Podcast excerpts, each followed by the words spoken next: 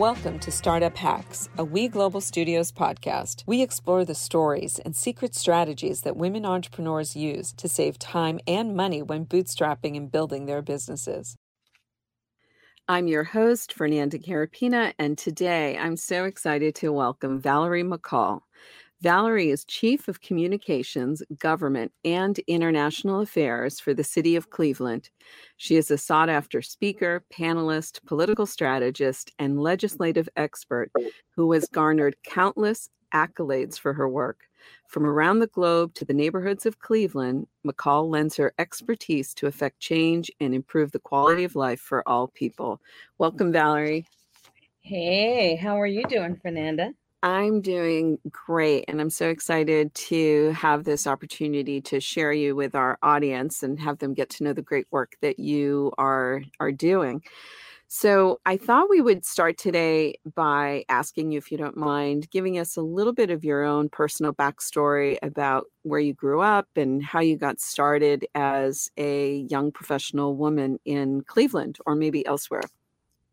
Well, absolutely. First of all, I just want to say, hey, thank you for inviting me um, to be a part of this. Um, and actually, for inviting me to the kickoff for the opening of the studios. I am still in awe of of just the greatness and, and, and what you what you brought to life with We Global Studios. I just think it's fantastic. And and as someone who's in this space and and, and here in the city of Cleveland, I, I was going to say, you know, the skies parted and the, the, the opened up, and, and I was born, and the star came out. But I have to tell you, being born here, born and raised in the city of Cleveland, um, I've I've just been fortunate to have an opportunity um, to to just be around some really great people. Um, and and today I started my day off at a funeral of another great legend today, and and it just made me pause and and reflect on the people who are in my life and who've given me an opportunity from um, Mayor White, who at the time that he hired me to work at the city of Cleveland was the longest mayor, longest serving mayor in the history of the city of Cleveland, to Mayor Jackson, who I've had the opportunity um, um, to be a mentee of and meant, you know, serve under, who is the longest serving mayor in the history of the city of Cleveland, 16 years. Um, um, and and the people who come in between that given me an opportunity, an opportunity to grow, an opportunity to have responsibility, an opportunity to do some really cool stuff in the city of Cleveland, um, and then an opportunity to, to, give back and to grow and mentor other people. Um, and so I would tell you that I, I wouldn't trade my life experiences for nothing in the world um, and the opportunity to be on the cutting edge of the growth and rebirth and the the opportunity to to to just see Cleveland prosper. And then to be able to at some point sit back and and watch people take it to the next level right? And and maybe step outside of this and say okay now what's next and how do I I help build it on a, on another level? Um, and so being born and raised here in Cleveland um, and being being someone who can say I grew up I still live in the city I still live in a really pretty much the almost the same neighborhood um, I grew up in. I actually almost still live live on the same city on the same street that I grew up on, um, give or take. And so so I, I'm as I'm a product of the neighborhood. I'm a product of the core urban side of the city. And so what I do, I believe in um, because I still live in a community, and so it's personal to me. Mm-hmm. And and what I do and the policies we make and the decisions we make here at, at what we call 601 Lakeside, which is City Hall, they're important to me because I have to go home to them as well. And so they matter. So and so just tell us where did you um where did you actually grow up in Cleveland? So I grew up in a neighborhood called Glenville. Um, mm-hmm. so most people who know the city of Cleveland, they know historically that the, the city of Glenville. And so I grew up on a street, East 105th Street. So in the neighborhood, we call it the 10-5. If you really know, come from Cleveland, you understand the 10-5. I grew up on the 10-5. I grew up on East 105th Street, um, which is which is in the core of the, the city of Cleveland. And most people mm-hmm. who come from East 105th Street, I mean, you you you you grew up there and you you saw some of everything, right? And and you mm-hmm. you cut your teeth on on on on family. You cut your teeth on community. You cut your teeth on on what I call I don't like to say struggle right? I like to mm-hmm. say growth and opportunity. Um, and and I remember families where you know we everybody was at our house, right, or we were next door, um, and and we grew up as cousins, and we may not have been blood related, but but our house was a house where most people got together, and and and my friends from school we're all close friends today. Mm-hmm. Um, you know. And- and as a, a young African American woman, I mean, when you were 18 going into college, did you think you were going to go into politics? I went to a high school, and our high school, it's a long title, so, but bear with me. It was Martin Luther King Law and Public Service Magnet High School. That was the name of my high school. Mm-hmm. we had a partnership with Cleveland State University, and they were preparing public servants of the future. Wow. And our um, our principal, um, our assistant principal, our guidance counselor, our, you know, my two favorite teachers were our English teachers, prepared us to be in public service. So I ended up graduating from Cleveland State University, undergrad and grad. Allegedly, I have one of the young, I'm one of the youngest recipients of an honorary doctorate from Cleveland State University. My closest wow. friends are people I went to MLK, LPS, as we call it for short, um, because that's what they prepared us for. So while I thought I was going to take another track and go into the field of law and become an attorney, I didn't think I was going to go into the governmental side of the track or public service side. Or, my undergrad was social work. So I didn't think I was going to go into this side of it, but I always knew I was going to do something. I knew I wanted to go to college. I remember our friends used to say, our motivating thing was I did not want to become a statistic. I didn't want to mm-hmm. be another young black girl who was attractive and had a future and had an opportunity, but she did not make it out the hood. She did not mm-hmm. do this with her life, and she ended up becoming another statistic. Coulda, shoulda, woulda. I didn't mm-hmm. want that, and I had good, good opportunities, but I also could have taken that fork in the road. I always tell people, listen, my life could have gone a number of different ways by the grace of God, by having great people in your life who saw something in me when I didn't see it in myself. Um, I could have gone a number of different ways, and and just by having that right people, whether it was having that first job at McDonald's, and people seeing something in you and saying, you know, yeah, you can be a manager. We joke like, oh, you work your way up to fries. Well, you know what? Working drive through helped keep my butt out the street. And so maybe being in the drive through was the right. I keep telling McDonald's they had to put me in a commercial. We'll come back to that later. Um, but but but sometimes it, it, it is those you know those old school McDonald commercials where mm-hmm. Calvin used to come singing in and he worked your way to fries. You know, um, it, but but those things kept us kept me personally motivated kept me driven when i went off to school and i went to a hbcu and i realized okay this is not going to work for me because i'm supposed to be in daytona beach at bethune-cookman college and i'm not supposed to be at miami beach on the beach partying every weekend um, and i called my guidance counselor at the time uh, Miss Daisy Perkins, and I said, I gotta come home, like whispered, just like that. I gotta come home. And she helped practically fill out my application to Cleveland State University, and I came home. That changed my life. Mm. That keep me moving in the right direction. And so, and so I, I think having people say, hey, there's something in you, you got to keep moving, having people see something in you, and then having people give you an opportunity and then performing. Right. And when you when you graduated from Cleveland State, uh, did you go straight into a government position? Um, so I graduated undergrad um, in social work, and at Cleveland State University, they didn't play. We had to do our our in school. Um, so we had the, these um, internships, right? And so you had to do it was a six month placement. In social work, you had to do six months. There was part that was in class, but then there was a part that you had to do six months, pretty much on the job. And I worked at what was called a confidential location at the time, but it was a shelter for battered and abused women and children. So we could mm-hmm. not disclose the location. That that was an eye opener.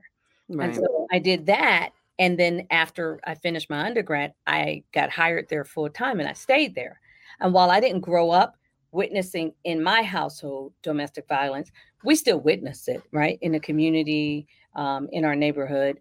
Um, and from there, I went to work for Children and Family Services, which is the agency that um, for the county, if you have people who abuse their children or have circumstances in their household where their children have to be removed from you, from their household, I was that social worker who had to come in and remove their children. And I knew quickly I did not want to do that.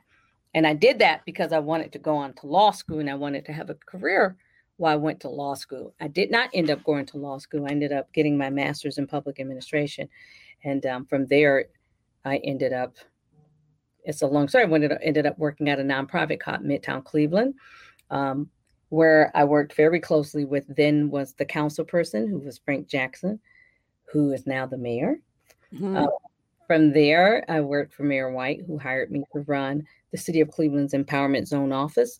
I don't know if you remember, there were these, you know, Empowerment Zone programs. Um, the late Congressman mm-hmm. Stokes was chair of the uh, uh, Powerful Appropriations Committee. They announced these communities that needed revitalization, and City of Cleveland was announced with Los Angeles as a what they called at the time supplemental empowerment zone. So I think I was director number three or four um, at the time.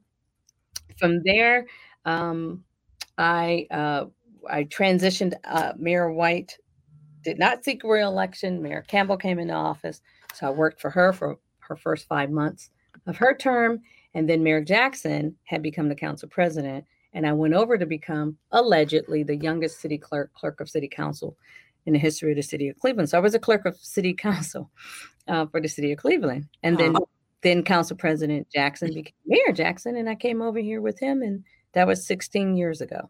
Wow. So now let's fast forward to current day. Um, you've done amazing work in Cleveland and have become a real leader in your community. Um, tell us a little bit about your work, not only in Cleveland, but your international work that you've been doing over the past few years, which I think is really interesting. A lot of people don't really appreciate the, some of the international work that a lot of government um, individuals do on behalf of the city.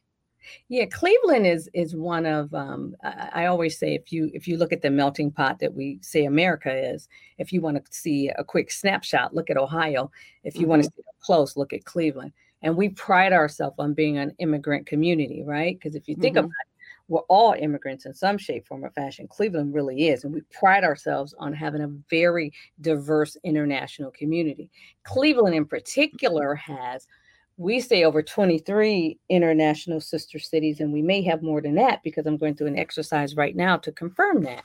And so early on, I had an opportunity to become a German Marshall Fellow.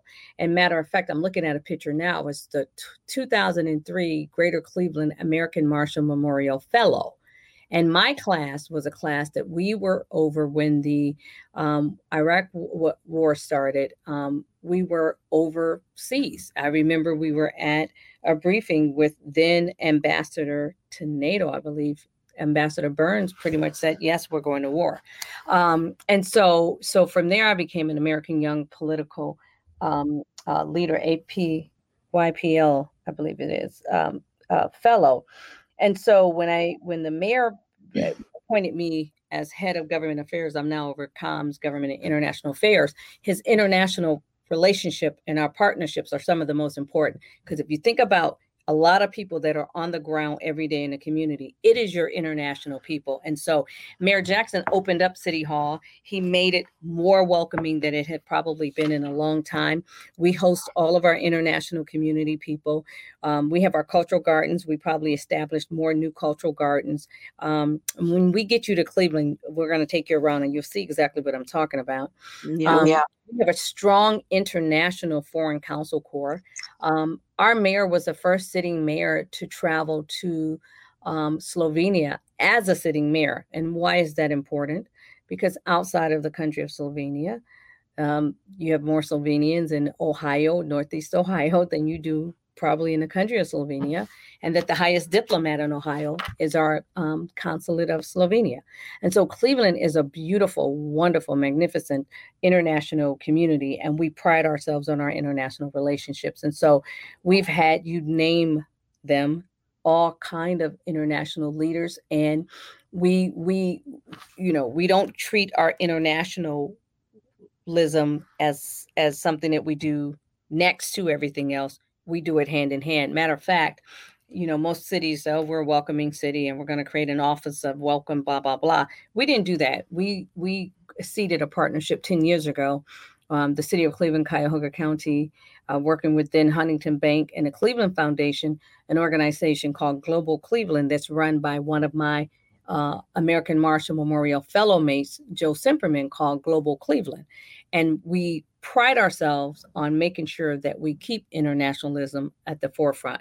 So even during the 2016, um, 2016 when we hosted the um, RNC in the city of Cleveland, um, one of the things we had was a whole international program that we ran. There were ambassadors that came to town for that program. Um, and so we pride ourselves on that. So we have a we have a very robust international program here at the City of Cleveland. And I I know that you are such a huge supporter of women and women entrepreneurs, and and I'm so blessed to have your support at We Global and the work that we're doing in supporting women in their startups, um, not only in the US, but also abroad. And obviously, the show is all about how to save time, money, and gain a competitive edge when you're bootstrapping your business. And uh, when people think about kind of government officials and government executives, so to speak, um, they think of bureaucracy and waste and not mm-hmm. necessarily kind of efficiencies. Mm. But I'm wondering if you wouldn't mind sharing some of your own, because you're such a smart woman, some of your own strategies that you've used in government life to really maximize your time and and to create efficiency so that you can be more impactful and if you could share some of that um, absolutely. Um, one is um, knowing when to say no. I know that mm-hmm. sounds crazy, mm-hmm. uh, but but knowing when to say no, um, knowing what boards to be on and what boards not to be on, mm-hmm. knowing when to pass the torch. Um, in mm-hmm. terms of, and and knowing when to pride, I, I pride myself on saying, okay, I sit on I because in my role I represent the mayor on a lot of the national boards because our mayor is in one he's not gonna he's not gonna boast and brag and travel and go to a lot of those national conferences so I get to do a lot of that on behalf of the city, and a lot of times I look in a room I'm I'm not gonna say any names right now but there's still a couple boards where I look up and I remind them I've been on this board for 16 years and we haven't had a female chair mm-hmm. or I've been on this board, or we just we just passed the officers and there's not a female in the rotation to even become an officer in the next three years. Because if you understand board management and board leadership, you have to at least be in the rotation to get to be the chair in the next couple of years. And it's not okay and it's mm-hmm. not okay to sit back and be quiet. And so and so to to be able to work with women to say no you want to do this to get there to do this but then also not be afraid to speak up um and and to push the envelope a little bit. But at the same time never forget where you come from to give advice to to to to women to say okay it's okay to ask for this. It's okay to do this and it's okay to go for that. Um and that sounds crazy because you think of entrepreneurship. I will tell you, I I've sat in a cabinet with women. Are they're they're my colleagues are female women in a cabinet. So we work for a boss who it's not uncommon to see women in this cabinet. But I get to sit in spaces sometimes when it's not that common to see that many women in those spaces, right? So sometimes women beget women. We have to be able to to say, raise your hand and point out where it is not okay when you don't see females or you don't even see the the the the the preparation of female leaders coming up because they're not even in the no one's even preparing them to put them in the spaces to be able to to grow um, mm-hmm. um, I think this is the era of the woman. And and I'm not just saying that because it sounds good and I'm not just saying that.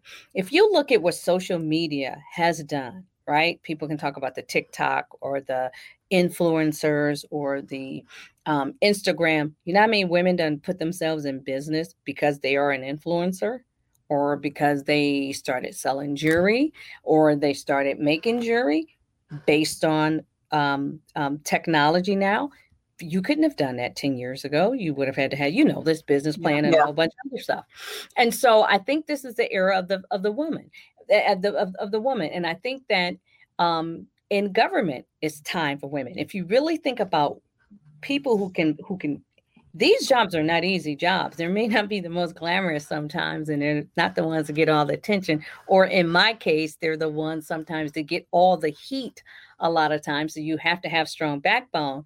Um, they are the ones that do actually at the end of the day make a great difference for people and so you you have to have that backbone and you have, have that ability to say hey it's okay to take the heat um, but i think it's the era i think it's the era of the woman whether it's in entrepreneur, whether it's in communications, whether it's in politics or strategy and strategic relations or international relations.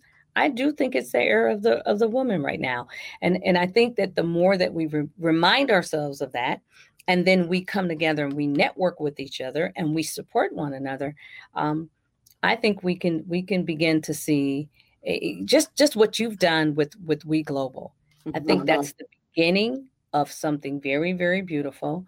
Um, and I think if you juxtapose to government, I mean, government is never really looked at in that spectrum.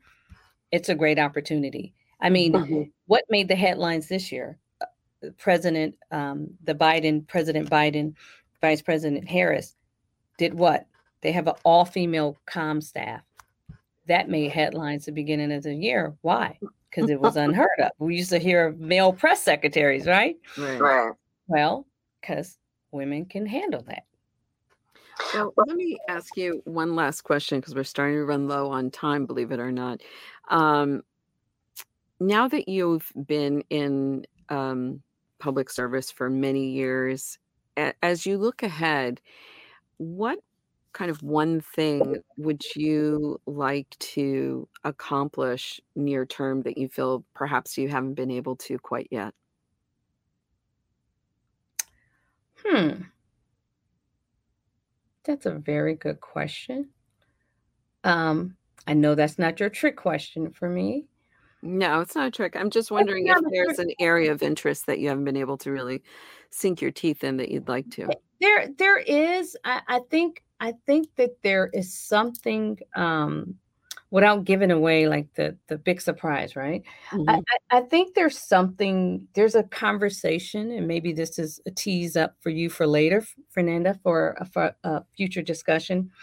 There's a conversation that really hasn't been had around biasm, the bias um, that is still there in media relations mm-hmm. with local officials in government and or minorities in government in particular and females specifically mm-hmm.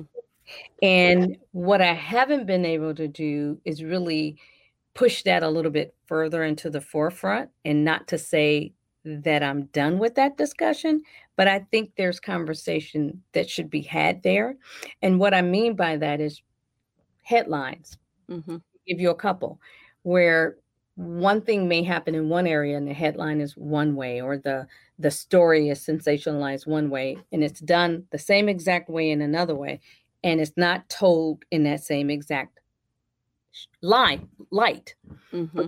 and so it puts females in one perspective or the minority or that local official where on this area it's done in a different way one can be career ending for some person in a other it could just be oh it's seen in a different light and it's something there and i think that there is something with with how um how things are told and how things are are are driven and how things are um are are are really covered in a way that while we're having this discussion in the in the limelight about where comms is going and and how media is portrayed that's not really being told and, yeah. and there's something there, and I think that's that's worth um, exploratory discussion in the future.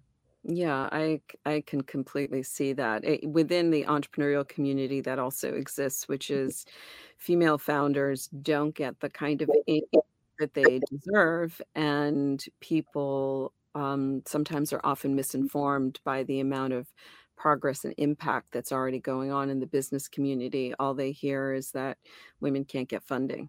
But there are a lot of women out there that are in revolutionizing their particular industry and they're just not getting press to that effect. Not getting it at all. Or when they get it, it's not in the way that it should be helping them. It actually becomes a hindrance to them. And that's not fair. So I think there's something there. And I think that there's a way that that you know, I haven't figured it out yet, but I think there's an option. There's, I think there's an opportunity to help fix it. Mm-hmm. You know, I talk about it. Why not just take the take it and fix it and take it to the next level? And I think that's worth further discussion. Absolutely. So, um, unfortunately, we're out of time, but I wanted to give the audience an opportunity to find out if they want to learn more about you or what's going on in Cleveland and your great work. Uh, where can they um, where can they go to find you and to learn more? Absolutely. Um, at City of Cleveland, um, on across all of our social media channels for the City of Cleveland. And then I'm on LinkedIn, Valarie McCall, Valarie J. McCall, and I'm V A L A R I E J McCall. And um, again, at City of Cleveland across social media channels. Well, thank you again, Valarie. You're doing amazing work in Cleveland, and I know you have a phenomenal team. And we so appreciate you sharing your time today. And I appreciate you having me and, and allowing us to talk about Cleveland on this platform. But I really, more importantly, appreciate you for what you are doing, Fernanda, in this space. You really are doing a phenomenal thing. And and I just I'm excited about what's gonna happen in the near future, just with, with you blazing the blazing the earth with what you're doing. Well, thank you. With you by my side, we can do just about anything. hey, we can take over the world. well, thank you again. And tune in next week for more startup hacks. We have another great show you won't want to miss on the secret female founder strategies that will save you time and money when building your business. This podcast is brought to you by We Global Studios, the first startup innovation studio and digital do it yourself startup platform for women entrepreneurs around the world. For more information on our guests, this podcast, and many other female founder programs, please visit WeGlobalStudios.com. I'm your host, Fernanda Carapina, and we will see you next week.